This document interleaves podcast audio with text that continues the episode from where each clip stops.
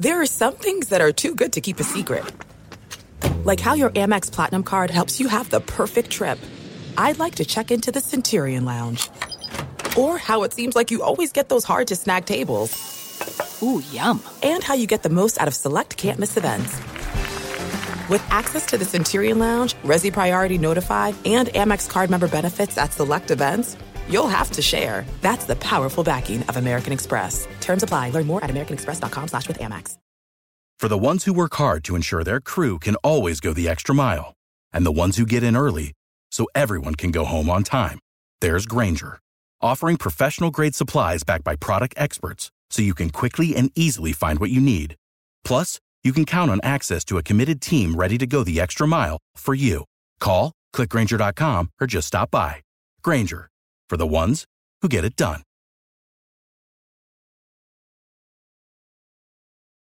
MTV's official Challenge podcast is back for another season. And so are we. I'm Tori Deal. And I'm Anissa Ferreira. The wait is over, guys. All Stars 4 is finally here. And this season takes it to a whole new level.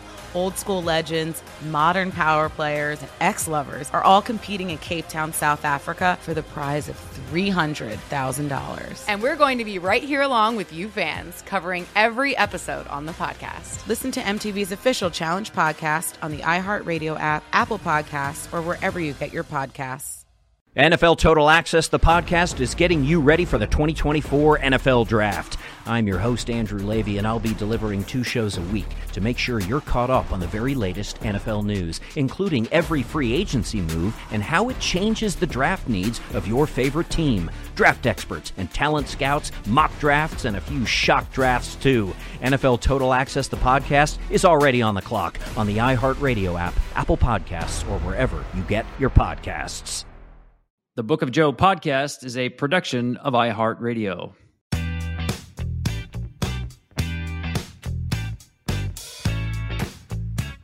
Hey there, welcome back to the latest edition of the Book of Joe podcast. And it is the final week of the regular season. And, and Joe, you sound as if maybe you can cut a rap album. I don't know, but maybe the, the length of the season is catching up to you here on the podcast. It is. It is. Um, you know, uh, we always get these little colds this time of the year. It's uh, playoff weather. Uh, I've been through a long season of golf, and right now I think it's kind of catching up to me. The weather's starting to change a bit. I've driven down to Tampa, a two-day trip. Stopped in Charlotte. Eventually made it to Tampa. Saw the Bucs and Eagles last night. Pretty impressive job by the Eagles. So, uh, yeah, I'll be fine. It's just it's just that time of the year. Yeah, it's time to come up big as Justin Verlander did in the first game of a huge series between the Astros and the Mariners. And Joe, you know the American League West inside and out. And so that's where I want to start with our focus here. We've got three teams mm-hmm. Texas, Seattle, Houston, three really good teams. One of them is going home because I think the Toronto Blue Jays look like they have a good foothold here. And I have the Rangers in the playoffs here. They have a three game lead in the loss column with six to play. Mm-hmm. Uh, they've righted the ship here. Yeah. Uh, so we've got Seattle and Houston. For me, that's what it's going to come down to. Handicap those three teams. Who do you like? Who do you don't like coming down here in the final week of the season in the AL West? Well, I'm not trying to be a front runner, but the, like you said, Texas looks like they have figured things out again. It's just um, – I always think about in 2005 when the um, White Sox won World Series. We were playing in Chicago in the beginning of September in Chicago. They were awful. They were absolutely awful. Uh, we, as the Angels went to the playoffs that year, we almost uh, we ended up losing to them in the playoffs. They went to the World Series and won it, but they were terrible. They were absolutely terrible. But all of a sudden, they flipped the switch. Their pitching was that good. They turned things around, and of course, they had a good team. So that happens. Sometimes you got to go through these bad moments, and then if you regain traction, here we go. And I think that's what Texas has done. They've regained their mojo. They've regained traction. They've got a lot of good things going on there. Uh, Montgomery's been pitching extremely well, obviously, and so I think if they're in. Uh, the other two teams, again, it's a coin toss, but it's just the opposite. There, Houston has the pedigree. Uh, they have the pedigree. They've done it before. They got this weird uh, record this year where they're better on the road, correct? I, which Much really, better, yeah. I, I don't get that. I mean, and again, it's antithetical to the years of uh, banging on uh, trash cans, but and I think they do play on the road towards the end of the season, correct?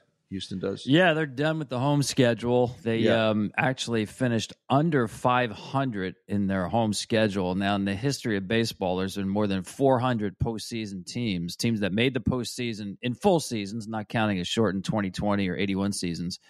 Only one of them had a losing record at home as 2001 Braves were one game under. So it's very unusual to have a losing record at home and still be a playoff team. The Astros might be able to pull that off. I, well, I think they are. I mean, I guess what I'm saying is I think they will be based on if they've been doing that all year. I don't see any reason why that trend should discontinue. And and again, I just think the Mariners are just uh, they've pushed so hard to get back into this thing. They went you know uh, south for a bit. They were hot, absolutely they were hot. Uh, but then again, it's about getting hot at the right time. So I'm going with Houston and Texas. The two Texas teams getting their way in there. I agree with the Toronto component of this thing. So um, I just think that eventually you're going to see Seattle looking from the outside in. Yeah, they face, I think, they have to win the next two against the Astros here after losing the opener. Yeah, um, right. My quick take on these three teams in the AL West Texas. Yeah, I agree with you. They've righted the ship here. A lot of that is Bruce Bochy is just. I mean, he's he's going to the Hall of Fame. He he knows how to to set the right tone with this team. No panic, and it's it is a veteran team, so you don't expect them to to dig a bigger hole once they do hit that eventual skid. One thing concerns me about Texas, Joe, in the second half, their bullpen is 26th in the major leagues. In the second half of the season, ERA is over five. Now, this team is tremendous offensively, and their path to making a run in the postseason really is on the backs of their offense. It reminds me a little bit of Philadelphia last year. It's good enough to do that. As you know, it's a hard way to navigate the postseason if you really want to rely on offense. But I do think their offense is that good where they can be a scary team because they're loaded up and down the lineup.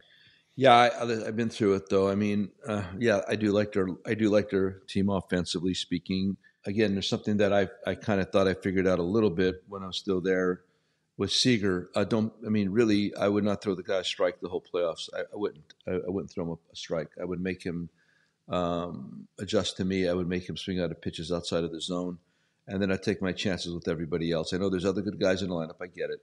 But then when you start applying pressure in other areas, um, it, it makes a difference with the group.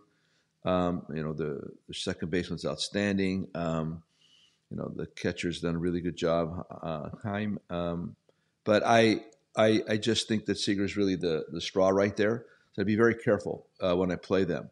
Uh, you know, pitching wise, yeah. I, and the thing about that is it's so antithetical. Bo- Boch is so good with the bullpen, so it also indicates, you know, regardless of how good you can manage a particular part of the game, if you don't have the right players, it makes it makes it uh, problematic. So those are really important things to me. Is uh, my bullpen in a playoff situation, and if I'm relying on hitting only, because you're going to run into some hot pitching staffs, and that that's they they could still do a number on you, uh, your offensive side of the of the ball. So that would be my concern with them moving forward. If the bullpen is not somewhat uh, fixed uh, and becomes a little bit more uh, less porous, it's going to be difficult, very difficult, because good pitching will stop that. I believe. Yeah, my take on Houston is the pedigree is just too good to ignore here. And you don't like to think teams can just turn it on and turn it off, but they know how to win ball games when they need to win ball games. They're just so much playoff experience. They've been in just about every imaginable situation. Think about this. They went through a 3 and 9 stretch where they lost 3 series to the Royals and the A's, literally the two worst teams in baseball. They look like they're hanging by a thread. They walk into Seattle on the road, give the ball to Justin Verlander, and he takes the ball to the ninth inning. And how about this, Joe? Justin Verlander in that opener of the three game series with Seattle, his average fastball velocity, four seamer, was 93.5. That's the lowest he's had in any game since 2016 and he took the ball to the ninth inning through an absolute gem. Oh, by the way, the Mariners went 0 for 13 against the guy with his worst quote unquote velocity since 2016. That that to me speaks to who the Astros are. You trust guys with the pedigree, and no team has more playoff pedigree right now than do the Astros. His breaking ball is so good right now, and I don't even know what the scouting report necessarily is with the Mariners fastball versus breaking ball. Uh, but again, he's whatever he's lost there, he's, he's picked up in his pitchability, uh, just knowledge is one, two, all that kind of stuff is there. But last time I saw him on the tube, I thought his breaking ball was really sharp.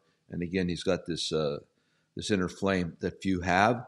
Last point about the Astros too is that okay, I think they're going to get to the playoffs, but I think it's going to be hard to really get deep into the playoffs, and not just because, and it is a just because they've been doing it for so many years now um, to really um, fan the flames to the point where they get hot enough uh, internally, mentally, uh, wanting it badly enough. And I'm, listen, that's not an indictment against them. It's just difficult as human beings to get to that level. You know, I see I see Texas figuring it out a little bit more than Houston does right now, just based on the fact they haven't been there in a while. And uh, the and you know Bochster, the start they got off to, all that stuff, I think is going to come back to them a little bit. So I like Texas, even though I just said what I said about their bullpen, and you could pitch them a little bit. But I would just, um, from a uh, humanitarian perspective, a, hu- a human perspective, uh, I think their their flames are going to be a little bit hotter to get this done than Houston's. As for Seattle, you mentioned their offense. Uh, what I don't like about their offense is there's just too much swing and miss. So you look at the highest strikeout rates in baseball. You've got Minnesota number one and Seattle number two that just too much swing and miss. And a guy like Verlander, who has become and really has been for a long time a complete pitcher. You know, I threw it out there about his four seam fastball because we always think of JV with that high riding mm-hmm. four seamer, top of the zone, upper 90s. But man, he knows how to pitch. As you mentioned, the breaking stuff is really good. So he can exploit a lineup that has holes in it, swings and misses to be found. And uh, that's that scares me about Seattle. The other thing here is is it generally a really good pitching staff. It's a top three staff, top to bottom in the major leagues, but they rely a lot on young pitching. And the Seattle starting pitchers in September are seven and nine with a four seven seven ERA. You've got guys like Kirby who's going to get the ball in the upcoming game here, um, even Gilbert a little bit, but some of those guys now are at that point where can they hold it long enough to get this team into the postseason. And September has not been good for a team that really, to me, their pitching is great, but it hasn't been as good as it was the first five months. Uncharted waters, right? Um, that, that's that's why, like when I was with the Rays, I hate to go historical on everybody, but I really wanted my starting pitching staff to throw a thousand innings. I did. I, I really wanted to get as close to 200 out of each starter as we possibly could, and sometimes exceed it, which we did. Um, point is, when you get to that level of uh, competency regarding um, uh, mentally and physically being able to pitch that late into the season, season successfully, uh, I think it's a difference maker. It's hard. Again, everybody wants to rely on bullpens now. Everybody wants to turn the ball over after five innings or four plus, whatever. Uh, I still like the tried and true method uh, to really develop uh, thoroughbreds, guys that can do those kind of things, and I think it can be developed. I don't understand uh, the, the only thing preventing it, I think, is if anything, the insistence upon throwing as hard as we possibly can all the time, and then go out there, you know, dial it up from first pitch uh, as long as you can, as hard as you can. We'll bring somebody else in, as opposed to pitchability, where guys can go six, six plus innings on a more consistent basis, and it becomes a badge of honor uh, when you're a starting pitcher that you do throw um, 200 or really close to it on an annual basis. Um, I, I still think it's it's desirable to nurture that. Again, am I living in the past? I don't know why. It's just it's it's very capable. We're just not nurturing it now. Uh, two ways. We're not permitting it to happen. Uh, minor league wise, pushing guys a little bit farther in innings pitched. And number two, uh, by insisting upon a method of just trying to throw the ball as hard as you can and spinning the ball. I think those are two things that uh, are really preventing the 200 inning pitcher. It's a great point, Joe. And I think you're absolutely dead right about that. It's a chasing velocity and chasing swings and misses on the mound. So uh, that's why that you see abbreviated starts, guys not going deep into games. Uh, walk rate hasn't gotten any better. Strikeout rate has, but you know, I did a game last night for FS1, the Giants, and watching Logan Webb pitch. What a treat! Mm-hmm. I mean, he's throwing 92 at best, but the movement on his sinker and changeup is just crazy. And this is a kid who does not want to come out of the game, leads the major leagues in innings pitched. He pitched the ninth inning and had a one run lead, two runners on base, nobody out. He was not coming out of that game. He threw three straight ground balls, 216 innings into the season to get out of a ninth inning jam and win the darn game. I mean, come on, we need more of those kind of pitchers. That was a treat to watch, isn't it? I mean, and, again, I don't, I, I do believe it's out there. I do believe it's out there. It's just, it's just methodology. How are we going to go about this? What are we going to permit? What are we going to nurture? What do we think wins? Um, I mean, at the point analytics shifts to the point where the starting pitcher becomes more necessary, then you'll see uh, organizations attempt to nurture and build up arm strength and number of pitches thrown and get guys into more innings on an annual basis. Uh, that's just an analytical shift. Uh, if, if, everything remains the same regarding the way front offices are, are constructed, I, I, do believe that. I, I, believe. I know it. I've seen it. I believe it. I know it. It has. It's going to come down to uh, again different training method, a different uh, mindset, uh, paradigm shift in regards to how we uh, treat our minor league pitchers and what we expect out of them. And it even goes back to high school and college you know, where they're, they're just teaching kids to crow up and throw as hard as they can. That's got to go away. I was talking to a, a, trainer the other day, really my, my favorite trainer in all of baseball. I'm not going to mention his name, but he was telling me how arm injuries are so severe. It's almost their arms are blowing up based on the training methods employed today. And that's, that's why you're seeing this radical shift in the number of surgeries. And not only that, when they do get in there, the fact that the arms are blown up so badly. Uh, these are the kind of things that have to be addressed, and there's only one reason: it's the methods being um, taught, the, the, the the stress that's being put on the arm, based on, like you said, velocity, missing bats. And the other day, I don't know, I wish I remember the pitcher that was talking about pitching the contact. I wanted to applaud him. You pitch the contact, and when you get to get to two strikes, then you try to strike somebody out in the right situation. But you can't strike somebody out with zero strikes on them. Hey, Joe, as long as we're talking about the American League West, I want to ask you about Mike Trout. Mm-hmm. Um, we, he talked to the media actually for the first time in a couple of weeks here um, this week, and a lot of speculation about whether Mike Trout will want to leave, force a trade from the Angels. Now, he has a full no trade clause, so nothing's happening unless Mike Trout wants it to happen. Mm-hmm. He was somewhat, and you know Mike so well, he, he's not going to rock anybody's boat and he's not going to answer a direct question about, hey, do you want to play here or do you want to be traded?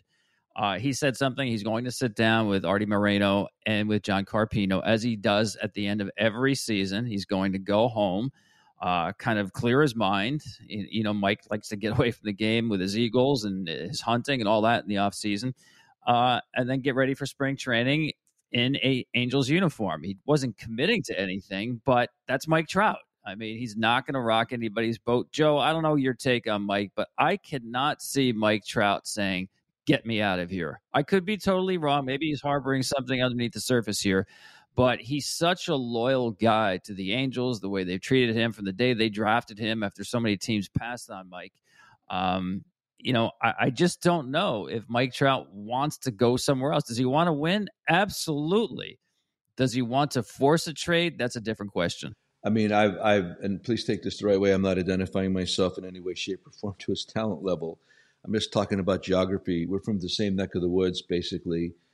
He's a little bit uh, into New Jersey, south of Philadelphia. I'm a little bit north. Um, just where we come from. Uh, yeah, I don't, I, I, don't see him doing those kind of things. I don't see him be, being demanding.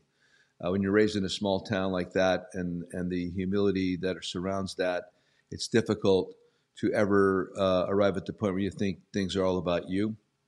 So I don't I don't see him doing that. I could see him having a conversation. I could see him just to Artie and John relaying his um, his feelings, his thoughts. But I, I, I, just it's antithetical again to his uh, personality and where he comes from and his parental background and his friends and his coaches. Um, it's hard, man. It's hard to um, I think, to step away from that uh, those roots, those upbringings. So, yeah, I, I, I, could see him wanting to speak with and finding out what they think uh, more than forcing onto them what he thinks. Well said. Hey, we're going to take a quick break, Joe. And I, when we get back, I really want to ask you about managers around the game. We have not had a managerial change in the course of this season. Are there any coming up after the season? We'll talk about that next. This show is sponsored by BetterHelp. People don't always realize just how much their negative thoughts and experiences stick with them and weigh them down. You may find your brain constantly running through a highlight reel of bad moments. That comment your friend made last week that hurt your feelings. That frustrating thing your mom does or that silly thing you said in a meeting. Maybe it's time to get it all off your chest. Whether it's a tiny annoyance or something much bigger, talking about it can give you some relief and lead you to a potential solution. That's where therapy comes in. It's a safe space to share whatever's weighing you down and learn to process it so your internal highlight reel can focus on the good stuff. And BetterHelp offers affordable online therapy on a schedule that works for you. Connect with a licensed therapist by text, phone, or video call. Start the process in minutes and switch therapist anytime. Let it out with BetterHelp. Visit betterhelp.com slash bookofjoe today to get 10% off your first month. That's betterhelp, H-E-L-P dot com slash bookofjoe. There's no distance too far for the perfect trip. Hi, checking in for... Or the perfect table. Hey, where are you? Coming! And when you get access to Resy Priority Notify with your Amex Platinum card... Hey, this looks amazing! I'm so glad you made it and travel benefits at fine hotels and resorts booked through Amex Travel, it's worth the trip. That's the powerful backing of American Express. Terms apply. Learn more at americanexpress.com slash with Amex. Without the ones like you, who work tirelessly to keep things running, everything would suddenly stop. Hospitals, factories, schools, and power plants, they all depend on you. No matter the weather, emergency, or time of day, you're the ones who get it done. At Grainger, we're here for you with professional grade industrial supplies. Count on real time product availability and fast delivery. Call clickgrainger.com or just stop by. Grainger for the ones who get it done. NFL Total Access, the podcast, is getting you ready for the 2024 NFL Draft. I'm your host, Andrew Levy, and I'll be delivering two shows a week to make sure you're caught up on the very latest NFL news, including every free agency move and how it changes the draft needs of your favorite team. Draft experts and talent scouts, mock drafts, and a few shock drafts, too. NFL Total Access, the podcast, is already on the clock on the iHeartRadio app, Apple Podcasts, or wherever you get your podcasts.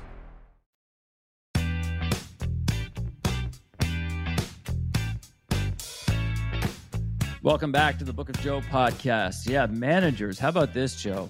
None have been fired this year. No changes. This is after last year. There were seven teams that changed their manager either during the season and after the season. Of course, you were part of that early on. And and I know, Joe, you're not going to bring this up, but I will. You talk about what happened with the Angels with you.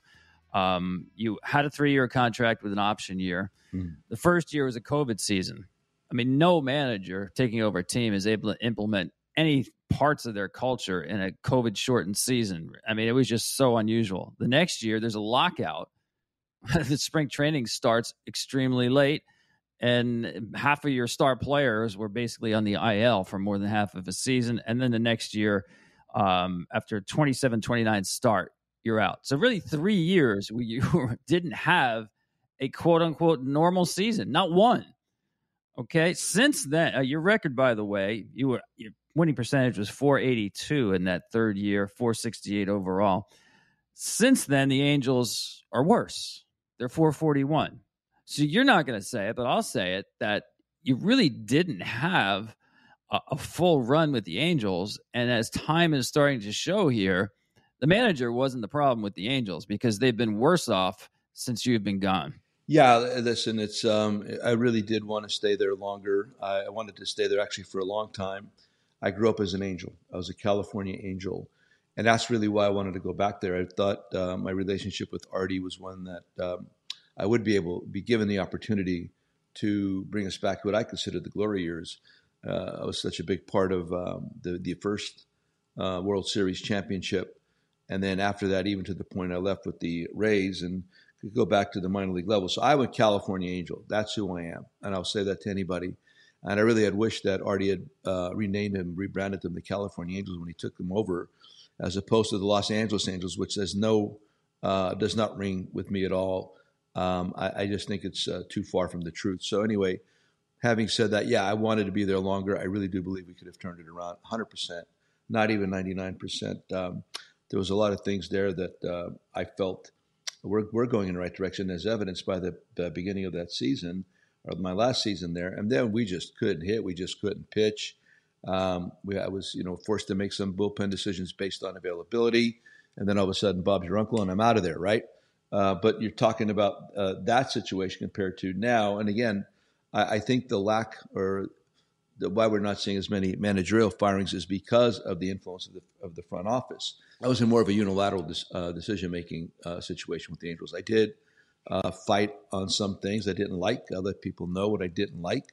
And that probably was a big part of my demise there. But you're not going to get that for most managers today. You're not going to get uh, pushback with front offices when you don't agree with something. Um, you know, quite frankly, a lot of the guys that are managing right now have never done it before prior to this. So you don't really know what you think sometimes. You just know what they what the group of on top tells you to think. I'm just being honest. So I think the the lack of firing is pretty much because there's so much influence from the front office to the to the clubhouse to the game that it'd almost be like they'd be firing themselves. You know, if in fact they, they chose to let a manager go after feeding him so much information, asking him to do so many different things during the game, and then eventually saying you're the problem when in fact obviously it's not true. So that's my short-winded uh, uh, diatribe. well, think about it. I mean, there's been some great uh, surprise teams pop up. The Reds still in the race here in the last week. The Diamondbacks, of course, the Orioles taking a huge leap forward with Brandon Hyde this year. Great stories, right? Mm-hmm. But a big part of this year also is the amount of money spent on teams that really have been disasters. The three biggest payrolls in baseball: the Mets, the Yankees, the Padres, all with losing records. Mm-hmm. The Cardinals and the White Sox have been disasters. I don't know if we're going to see a managerial change among any of those teams. It's really interesting to me that uh, some of these teams that really underachieve, you don't hear a lot of noise. Now, Aaron Boone was just kind of speaking out loud, answering questions the other day. He doesn't know what his future is going to be with the Yankees. I got to believe he's coming back, Joe. I, it, this season is not on Aaron Boone. I think the players have, have made it clear that that they like him. Not that that's the be all and the end all. Um, you know, sometimes you know, you get the confidence of the players, and uh, there's other things that are lacking. I get that, but I think he's done a good job. I think the roster was really not built for today's game to start out. That's not on him. Uh, give me a quick take on Aaron Boone. I agree. I agree. All those guys you mentioned should come back next year. It's it's more the acquisitional process than it is the in-game management of the team. Um, there are so many folks that want to be involved in um, the daily uh, runnings or the making of the team that it becomes confusing. And I think again that's why uh, it's very difficult to pin any of the uh, negativity on the managers because they are just part of this uh, fluid system that runs from the top to the bottom, from ownership from some of these situations uh, right down to the dugout, ownership, the front office, eventually to the dugout. So uh, they're they're great communicators. Aaron is, Buck is, Bobby Melvin is. I mean, you've mentioned somebody else too. I can't remember. Um, but these guys are all good, good, really good at what they do, and they're great communicators.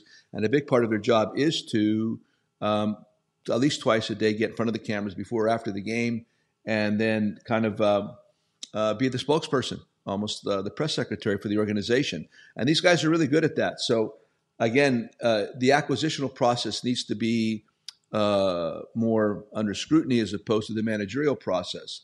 Uh, number one, and then and then again, um, analytically, I know that the uh, Yankees are going through this analytical deep dive, which I find interesting. Um, it's I think eventually all this is going to lead to more of a balanced situation, which I think is great, where you do balance analytics with uh, baseball acumen, uh, teaching the game, and then using ac- analytics serving baseball, not baseball serving analytics, which is, I think, pretty much what's going on right now. So I think you get back to this balance situation. And if, in fact, the manager becomes more prominent in decision making, then it will be where you see managers either glorified or fired more uh, consistently or easily. But when the uh, brunt of the decision making is uh, being derived or, or dictated from up above, it's hard for these managers to be fired because they're pretty much basically carrying out what the front office wants. You're right, and I think that's uh, especially true with the Yankees with Aaron Boone and Brian Cashman. They have a great relationship. I, you know, I, I don't think it makes sense to to go anywhere else mm-hmm. when they they do work together very well. Mm-hmm. Uh, and that's not a knock on Booney, as you said. It's just the way that the game is now. A couple of other situations now. Buck Showalter with the Mets. That's interesting because now David Stearns is the president of baseball operation. New guy comes in and you don't know. So I think it's probably 50 50 on whether David Stearns wants Buck Showalter back. I think when you hire David Stearns who essentially was a free agent and a marquee free agent for what he does, you give him the right to pick his own manager. And I think that's clear. We don't know where he is on Buck. We'll have to find out. In San Diego with Bob Melvin, you know, him and AJ Preller have been together now a couple of years. They went to the NLCS last year, and really the relationship has not been great or at least productive in this in this season. So I don't know. I don't know with if that relationship is going to continue going forward. Are both going to be back? Uh, are is one going to be back and not the other? There's a lot of questions with San Diego. No one knows where they're going, other than their payroll is going to be reduced. Uh, Blake Snell, Josh Hader, free agents. They'll put Juan Soto on the trade market, see what they can get. Um, the the baseball town that San Diego has become is a tremendous story. I mean, they filled that place, sold out more than 60 of their home games. It is tremendous atmosphere. It's really analogous to, to Philly going to uh, Citizens Bank ballpark. The energy in that ballpark is tremendous. Those fans turned out for a losing team this year. Um, I, I think they, like the Yankees, are going to have to really take a deep dive here, not just into the analytics – but who are they as a franchise and where are they going? It's not an obvious answer to that question, but I think San Diego has some hard questions they have to answer. And I think both the general manager and the manager are part of those questions. Well, you, you said it properly the relationship. I mean, that's a big part of, I mean, that's the most important part of all of this. Um, the relationship. Like when I was with the Angels there, uh, Perry did not hire me. So I, I, totally understand him wanting to get his own guy at some point. I do get it. I, I, I can't deny that at all. Um, the relationship between the GM and the field manager is extremely important. I, again, I uh, for years with Andrew, Andrew and I, uh, we did wonderfully together, and I used to advise my um, people that I knew that were in the game that were not getting jobs, coaches on the minor league level, whatever. I, I advised them that they really need to understand this new method I did about analytics and how it uh, applies to the game if you're not into it, please uh, school yourself a bit on it because you really need to be able to speak that language in order to get a job. And I knew that, and I did. I did uh, advise people about that. Andrew and I were able to um, balance all that because Andrew knew where I was coming from. He knew I was into it. I mean, it was started from the first um, time I walked into that uh, room in Houston for that interview. I came armed with a notebook full of my analytical stuff. He knew that from the beginning, but he also knew how um, severely important it was to me to uh, incorporate old school methods of scouting, teaching, etc. And I really tried to impart that on him because that's something he had not been a part of prior to coming into that. And we created this wonderful balance, I thought, where we could argue. He and I could argue, which was really important. Uh, we had some great arguments, really good, about different, uh, whether it's uh, who to play, who not to play, whether to swing on a 3 0 count or not. Uh, all those things were really good arguments he and I had back then, and uh, even to the role of the bullpen guy, um, where you go to a high higher leverage guy in a situation um, uh, earlier in the game, even though traditionally it said you should go from to the seventh to the eighth to the ninth inning guy. He's the guy that really changed my thinking on that. Gosh, I don't even know it was 2012 or 11 or somewhere in that general vicinity. So we had this really good uh, method going on where we could uh, we had this relationship that we could argue health in a healthy manner. And I was his guy, and that's why we survived and uh, we did so well together. Uh, GMs have to have their guy, and it's it, it should be rooted in a great relationship. I thought Theo and I had that too when I went to the Cubs. I was kind of disappointed there after five years because I thought we had uh, actually uh, way more left in the tank than that, but it didn't work out that way. Uh, but that's that's it. You have to you have to be the GM needs pretty much needs to hire you. Whoever that GM is, he needs to hire you to really um, work up that same sheet of music. I think.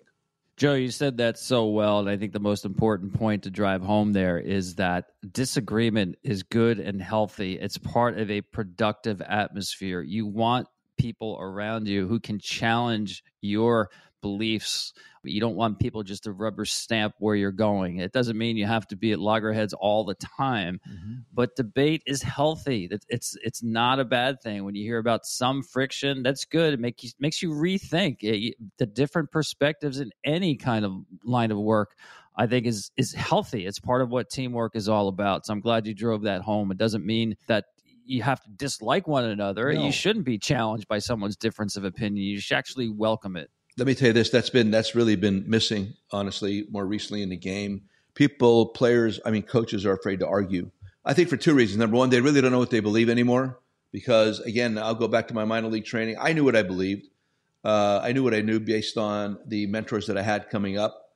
I knew that. I, I was I was firmly entrenched to me. The guys today, a lot of them have not spent enough time uh, being mentored in the minor leagues by true teachers of the game uh, my biggest concern is who's passing on the game to the next generation of coaches, even more than players.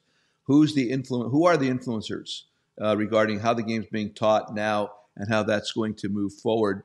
I'm I'm I'm the influencer now, based on 1970s, 1980s baseball and all the people I ran into at that particular juncture, and I bring in I bring into bear that and combining that with what I've learned since then uh, in a more uh, contemporary approach, whether you want to call that analytics or not but I think I, am able to blend both because I've had such wonderful mentors. So we need to be careful uh, regarding who's coaching the coaches, who's mentoring that group that's going to bring the game to the next decade or so. Well, Joe, um, that leads me to our, our, next segment here. After a break, we will talk about there will be at least one managerial change, mm-hmm. and it's a guy that you have a lot in common with. We'll talk about that right after this. There's no distance too far for the perfect trip. Hi, checking in for. Or the perfect table. Hey, where are you? Coming! And when you get access to Resy Priority Notify with your Amex Platinum card. Hey, this looks amazing! I'm so glad you made it. And travel benefits at fine hotels and resorts booked through Amex Travel. It's worth the trip. That's the powerful backing of American Express. Terms apply. Learn more at americanexpress.com slash with Amex. Without the ones like you, who work tirelessly to keep things running, everything would suddenly stop. Hospitals, factories, schools, and power plants, they all depend on you. No matter the weather, emergency, or time of day, you're the ones who get it done. At Grainger, we're here for you with professional grade industrial supplies. Count on real time product availability and fast delivery. Call clickgrainger.com or just stop by. Grainger for the ones who get it done. NFL Total Access, the podcast, is getting you ready for the 2024 NFL Draft. I'm your host, Andrew Levy, and I'll be delivering two shows a week to make sure you're caught up on the very latest NFL news, including every free agency move and how it changes the draft needs of your favorite team. Draft experts and talent scouts, mock drafts, and a few shock drafts, too. NFL Total Access, the podcast, is already on the clock on the iHeartRadio app, Apple Podcasts, or wherever you get your podcasts. If you love sports and true crime, then there's a new podcast from executive producer Dan Patrick and hosted by me, Jay Harris, that you won't want to miss. Playing Dirty Sports Scandals. Each week, I'm squeezing the juiciest details from some of the biggest sports scandals ever. I'm talking Marcus Dixon, Olympic gymnastics, Cain Velasquez, salacious Super Bowl level scandals. Join me on the dark side of sports by listening to Playing Dirty Sports Scandals on the iHeartRadio app Apple Podcasts, or wherever you get your podcasts.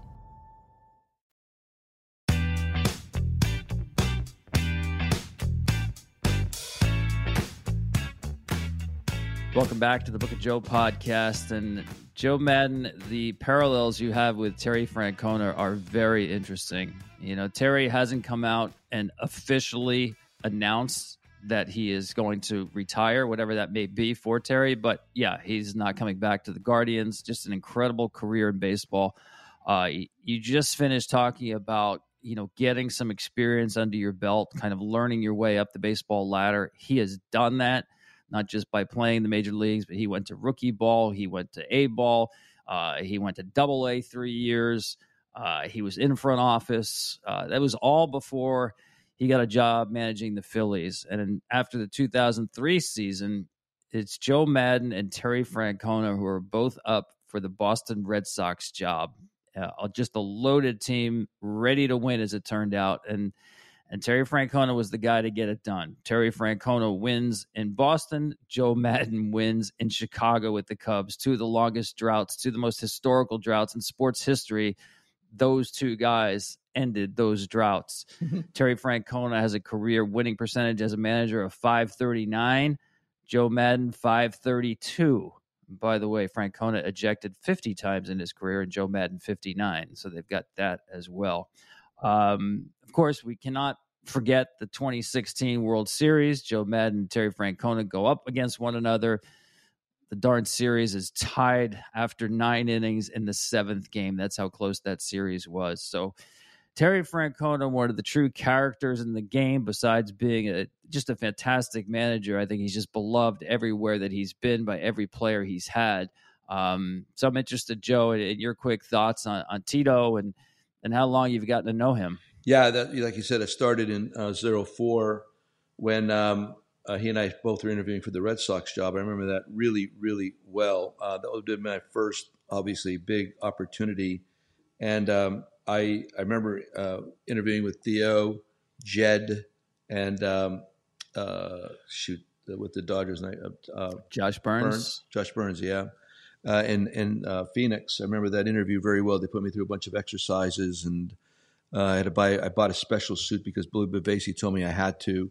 All this kind of stuff, and I sat down in the Phoenician, I think it was, and we talked. And um, great experience for me. Uh, and of course, I lost out to Terry, but I was I was I told Theo later, you did the right thing. You picked the right guy. I wasn't really ready uh, to be in Boston at that moment. I think uh, Tito's experience having been in Philadelphia really um, played well for him. I think it, it made him more uh, exactly ready for that particular job as I would have been. So I thought that was a great decision on Theo's uh, part, and I told him so. Uh, moving forward, though, we had had shots to lock horns. You know, we talk about uh, the winning percentage of those first two years in Tampa Bay were difficult, man. We lost 100 and almost 100 games the next first two years. And then after that, in 2008, that's when the Rays became good and we played the Red Sox. And that was the the first big encounter we had was um, Game Seven um, when we won on that ground ball to Aki, and all of a sudden we're going to the World Series. The thing about uh, like just like you said with Tito, you know, there's a, a, a, character about his group. The fact that they were not afraid, the fact that he was going to be calm, that the fact that you had to be on your toes, and all these things. What I love uh, when you look in the other side, look in the other dugout, talk to him before the game, a little gamesmanship going on. He'd mess with you a little bit, which I loved. Um, but I, uh, I, I have so much respect for him and what he's done in the game. And you're right, the, his players loved him. His players absolutely adore him, and I think that's because of the communication factor and, the, and that he would build the relationships that were necessary. We had that game in common. We had the wild card game, uh, also that nobody talks about. And he's with the Indians when we beat them in the wild card game to play the Red Sox. Was that oh, I don't know, what's that twelve or eleven, whatever that year was that was a big game. Uh, that was uh, where we won. I think it was four to one. Alex Cobb pitched great. We then played the uh, Red Sox in a, a, ALDS and lose, but then eventually gets to the big moment with the World Series in Game Seven. So he and I have had some really uh, big games uh, against one another as managers, and like I said, the respect is is enormous that I have for him. Um, if he chooses to do this, uh, again, I cannot be happy for him going out on his own terms. He thinks it's great. So yeah, uh, he's, he's a special guy. Uh, every, we have a lot of common friends that I, when I talk to them, they feel the same way. So if he does choose to do this, I wish him nothing but the best. But he's been outstanding. Joe, I see a lot of similarities with you and, and Terry in the way you guys manage your ball clubs and connect with players. Uh, it starts with honesty. I mean, mm-hmm. I always said that was the number one trait of Joe Torre um, players knew that whatever he told them, there was no agenda behind it. It was the honest truth. And sometimes maybe it was, uh, you know, not great news. You didn't want to hear that you weren't playing or dropped from the rotation, but you knew it was coming from a genuine place. Terry Francona is the same way. Uh, I think he allows players to be themselves. He encourages it that the best version of yourself, the most productive version as a baseball player, is going to be a guy who's able to be himself and not fit into a system uh, doesn't have a lot of rules, and I know you're big on that. Uh, give players a freedom to really express themselves and be themselves as long as they're putting the work in. No problem. That's Terry Francona. Um, and probably the most famous story with Terry Francona, and there's a million of those, um, is falling behind the Yankees, right? 03 in the 04 ALCS. And, you know, it's a wet night at Yankee Stadium, and The Red Sox decide not to take BP on the field. Kevin Millar says, you know, we're sick of listening to the Yankeeographies on the scoreboard for an hour and a half while we're working out in the field before the game. uh, and that's when it was Millar and a couple of other guys, Johnny Damon, decided let's take a shot at Jack Daniels to get us ready for this game. And of course, they won the game. You'd have to do that the next night, and so on and so forth. And it was just that kind of that culture that Terry Francona really always, no matter what his teams were, whether they were World Series teams or not, just encourage guys to be themselves. And uh, I saw that with your clubs, and, and I think it's and again, it's not you don't want to be known as quote unquote a player's manager because you're too lax. Terry, like you, he wasn't beyond you know having to drop a hammer on his club with it, just airing him out once in a while, or, or having to bench a guy if he's not giving you 90 feet. But I just think establishing that culture, that atmosphere where players can be themselves. Um, boy, it's it, that's what I think of Terry Francona when I think about his years managing. Right on. Um, that, I, I, think all that is pertinent. I, you're right. Uh, philosophically, I agree with everything you just said. And, and to just to boil it down, if I tell you the truth, you might not like me for a week or 10 days, but if I lie to you, you're going to hate me forever. And that's pretty much when I have to have a tough conversation I will think that in advance.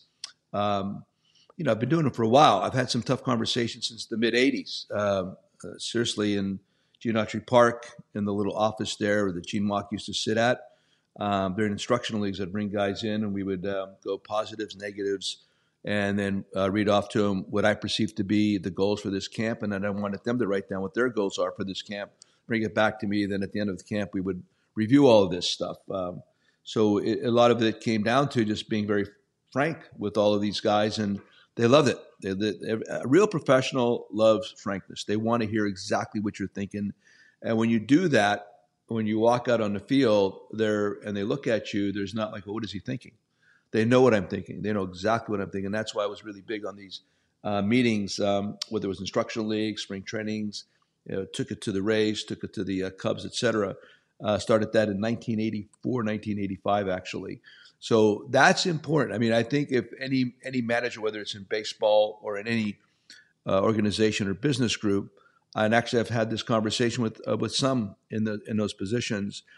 Uh, one piece of advice would be I would, as much as you can, have individual meetings with uh, your your lead bulls, whatever, whoever you perceive these people to be, or as many employees as you can because when you do that and you really uh, create this transparency where I know exactly what my boss, the leader, is thinking uh, in general and about me, uh, it permits this more um, uh, an ease about my job where I could walk and I could see him or her, and I'm not going to be like, well, what are they thinking? Because the, the what happens is we always imagine the worst. You're always going to think the worst about regarding regarding what does the group or the organization or the leader think about me? And that's a bad place to be in. And that's where you, you're imagining things that are not true, but you, you give them a, a certain level of truth and power. So these are the reasons why I, I've done it the way I've done it. And as you described, I think it's exactly what Terry's done too. Hey Joe, that game seven in 2016, it it really is one of the the greatest baseball games that any of us have seen and really across baseball history. It's so much strategy, so much back and forth. Um, I wonder if you ever had a chance to talk to Terry after that game in the in the years since then about you know being part of let's face it uh, baseball history from the strategic standpoint. I mean, it was an interesting game to run. I, I, wanted to ask you about the situation where Francona did something I have never seen before or since, and that's he took an outfielder out of the game in the middle of an inning. It was the ninth inning. Jason Heyward stole second, advanced to third on the throwing error. Now he's the winning run at third base, and Terry Francona takes out Coco Crisp to put a better arm in the outfield, which was Michael Martinez. And as it turned out, Michael Martinez is at the plate with two outs in the last inning. And the guy really had not batted much at all for Cleveland. Um, that was an interesting move by Terry Francona. I mean, he, like you, he's not afraid to make an outside the box move. There's no question about that. But uh, just wondering, uh, even about that call, um, and on your end, sending Jason Heyward in that spot. But if you ever had a chance to talk to Terry about being part of baseball history, have not. quite frankly, have not. Um, uh, I don't know why not. There's no reason why not, but we have not done that. Uh, but getting back to that particular move, Coco Crisp had a really bad arm. Uh, he had heard it years ago. Even in Oakland and Boston, he was he just did not throw well. So it's understandable why he would make that move. I mean, if the fly balls hit the Coco in an area where, where he could have made a throw to the plate and we're safe, he would, have, he would have killed himself after the game for not doing it. If he had thought about it, i.e., here comes uh, Javi Baez. Again, Jason's on third. Pitcher's uh, kind of a sweep slider. He's going to chase right here, even when it's two strikes. The better opportunity would be to safety squeeze because part of that is that you don't have to go after the pitch if you don't want to. You could pull it back if it's a ball and accept ball four. There's all kinds of things going on. So these are the things you think of, you prep yourself for, then you decide to do in the moment. When they when they work, my goodness, you're glorified. When they don't, you're an idiot. Um, so yeah, I listen, when it came down to that ninth inning, I'd much prefer facing Martinez in the extra innings as opposed to Coco Crisp, who is actually, you know, not a bad right-handed hitter. And so that it all worked out that way. But you can't. Um, you have one moment. You have one moment in time to make that decision. It's um, revisionism is doesn't work because uh, when you're in the dugout and all these things are swirling through your head and you've prepped yourself for that, you make the decision. Some guys would never make that decision because the thought never came to them, quite frankly.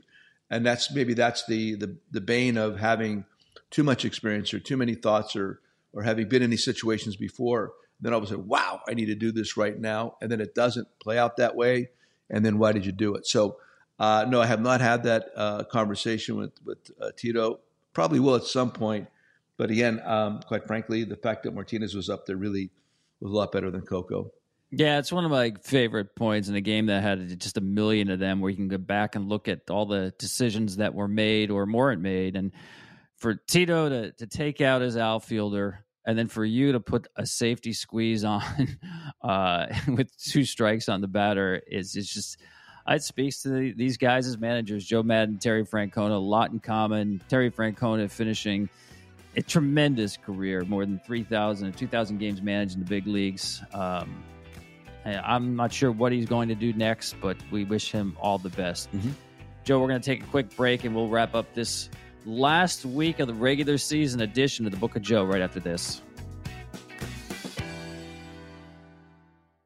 There are some things that are too good to keep a secret like how your Amex Platinum card helps you have the perfect trip.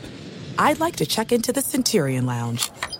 Or how it seems like you always get those hard to snag tables. Ooh, yum. And how you get the most out of select can't miss events.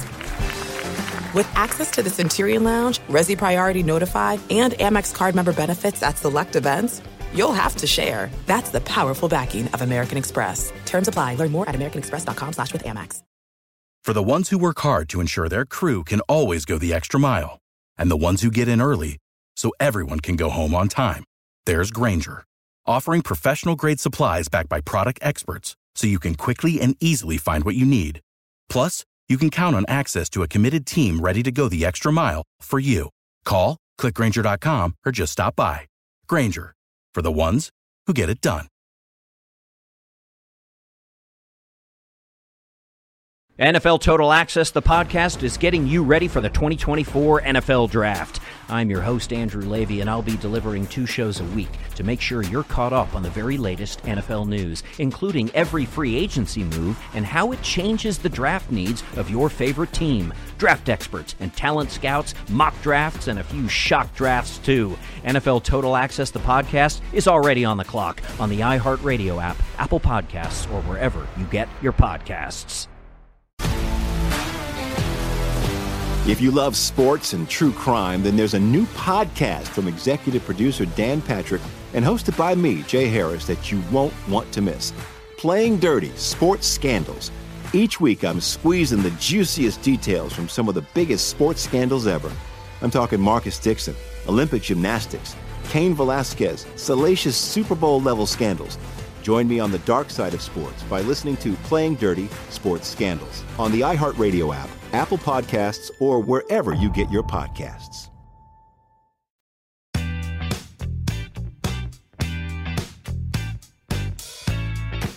All right, Joe. It's the last week of the regular season. The air is getting a little cooler. Um, mm. Do you? I, I have to ask you this: Do you change what you're driving based on the time of year? You've got some vehicle choices to make, and I'm not sure whether this time of year presents better for one of your vehicles than another. God, that's such a great question. Um, right now, I'm only being limited by the fact that I got to get a couple cars registered in Pennsylvania. Uh, I'm now a Pennsylvania resident, and um, I dr- brought out the Bel Air the other day, uh, color Bella, and a 350 with fuel injection. The guy that put it together took seven years to build this car. Mm. Oh my God, it runs! It just runs beautifully. So I drove that. I'm waiting on the convertible before the weather. I got the 72 Chevelle uh, beautiful, like I call it candy apple blue. Bought it in Chicago when I was still with the Rays. 350 also with the six speed Tremec transmission, again fuel injected, beautiful. That's what I want to drive right now. Yeah, neither neither one of those is a mutter, by the way. If no. you've been on the East Coast the last three days here, you right? You're no, not, you're not taking out those babies. No, no, they're they're in the firehouse right now. They're getting they're just getting some rest. Uh, and my van, like my van, is the one the van, um, um, it's getting cleaned up. There's a couple issues with it yet, but the van is the one. The van is like really what I wanted to beat around in all of northeastern Pennsylvania. It's a 76 Dodge Van Tradesman 200, uh, you know, pretty much a shag and wagon. Uh, it's got the great uh, shag inside, tremendous sound system, wonderful air conditioning, new leather seats that are avocado green with burnt orange. Uh, got a TV in the back. Uh, and again, I am so looking forward to driving this. It's got a 360 in it now with the uh, 408 stroker kit. It's really, it's a little bit loud, but it's really cool. That's what I want to do because once it gets, once it snows and bad up there, none of these play. I, I won't take any of these things out unless the, the roads are dry and it's not going to freeze. So, yeah, right now I want to get the Chevelle out there. I want the convertible. I want the top down. Last point, the 59 El Camino's on its way. And this thing is a beauty, man. I, I get more stops on the street when I'm driving the, the 59 El Camino the first year they made them. It's got that real nautical wood in the back in the bed, beautiful red interior, killer sound system. I know I could go on and on, but that is the one I want to get behind the wheel as soon as I get back to PA. That is a beautiful car. It is. The Shaggin' Wagon, by the way, is also a beautiful car. Yep. What is the name of the color? That's like a a, bron- a, desert bronze or something. What what is the name of that color? I don't know the exact. You're right. It's a it's a desert landscape on it. I bought it through Craigslist from some dude outside of Pittsburgh at least ten years ago. I don't know the exact date. I was on I was on every list. I wanted a '76 Dodge van because Doug Slavett used to take me to Cal State Fullerton in 1976 for my first Angel Spring training. We used to work out at Cal State Fullerton. He'd pick me up at Aunt Ted's house and Uncle Rick's on Gardner Street in um, El Dorado Park in Long Beach. He'd pick me up. We'd drive down to Long Beach State. We would work, I mean, excuse me, to uh, Cal State Fullerton. We'd work out and he'd drive me back. And he had a 76 black Dodge van. And for years, I wanted one of those. So I, I researched, researched, researched. Finally, I think I paid about uh, nine or ten thousand bucks for this. We put way more into it than that, but uh, believe me, it runs great when it's right on, and it and it's. I'll tell you the thing about these. It's the it's the Jeep. It, it, it really handles like a Jeep in a parking lot. The wheelbase is so far forward and back that it really is maneuverable. So that's why I got it, and it's uh, it's that uh, desert landscape, uh, kind of an orange, like you're saying, brown, like almost like you're in the desert between um, Arizona and New Mexico. It's gorgeous, and I I can't wait to get wait. Uh, I cannot wait to get back behind the wheel on that one. Key question, Joe: Does it have an eight-track player? No, I don't need it anymore because I got Bluetooth. I mean, I got Bluetooth. Uh, once you Bluetooth it, it's like you know, you just uh, put bring your phone in there and all and just hook it up, man. You got everything at your disposal, and the sound is incredible. Oh, Focal speakers, beautiful. Sounds lovely. Hey, it does sound lovely. This is uh, this is it for the regular season. We are certainly going to be back next week, diving into the postseason matchups. Cool. A few spots still left to decide here. So, uh, anything special this week, Joe, to take us out in our final regular season edition of the Book of Joe? You know what? It's incredible because uh, for the folks that don't know this, some like days like this, when we don't have a guest, I I really don't know where uh, Tommy's going to go with the topics, and I just react to them extemporaneously. I do like to surprise you, I, and I love it. I actually love it. It and I like week. that I can go anywhere, and you cover it so well. But here's the thing: I uh, so I pick out my my quote of the day without knowing the topics of the day, right? And this could not be more germane, and I love it. And it comes from Herman Melville, who you know Moby Dick, and um, I, I, read uh, I read uh, Wisdom of the Ages by um, Wayne Dyer years ago. It's like 60 of his, what he perceives to be some of the most critical passages in history uh, from the most influential people. And he has a passage from Melville with Moby Dick, and it's about your insular Tahiti where you need to escape to when it gets crazy. But this also comes from Melville. It really, I love it. And I'm going too far here, but it is better to fail in originality than to succeed in imitation.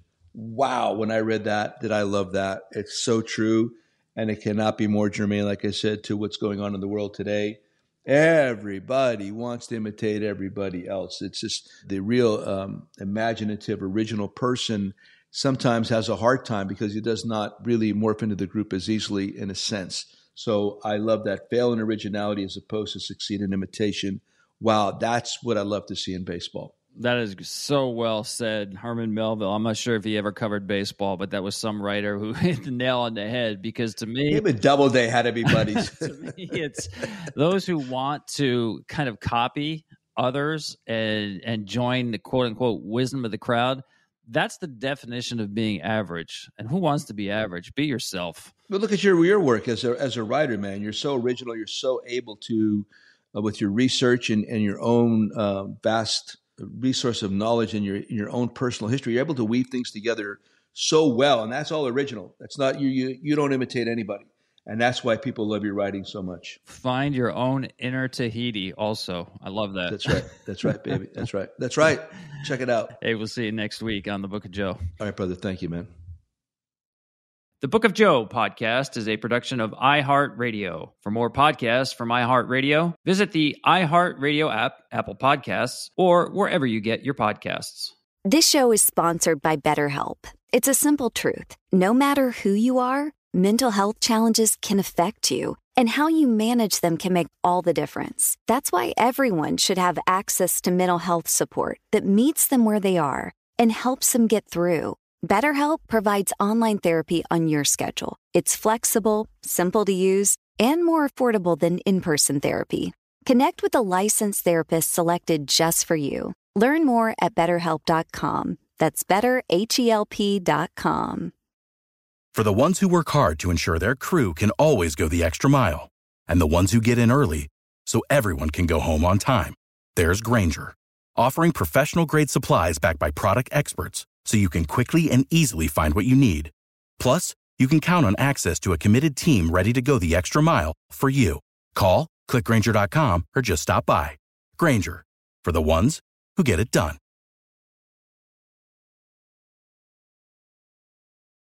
MTV's official Challenge podcast is back for another season. And so are we. I'm Tori Deal. And I'm Anissa Ferreira. The wait is over, guys. All Stars 4 is finally here. And this season takes it to a whole new level. Old school legends, modern power players, and ex lovers are all competing in Cape Town, South Africa for the prize of $300,000. And we're going to be right here along with you fans, covering every episode on the podcast. Listen to MTV's official Challenge podcast on the iHeartRadio app, Apple Podcasts, or wherever you get your podcasts. NFL Total Access, the podcast, is getting you ready for the 2024 NFL Draft. I'm your host, Andrew Levy, and I'll be delivering two shows a week to make sure you're caught up on the very latest NFL news, including every free agency move and how it changes the draft needs of your favorite team. Draft experts and talent scouts, mock drafts, and a few shock drafts, too. NFL Total Access, the podcast, is already on the clock on the iHeartRadio app, Apple Podcasts, or wherever you get your podcasts.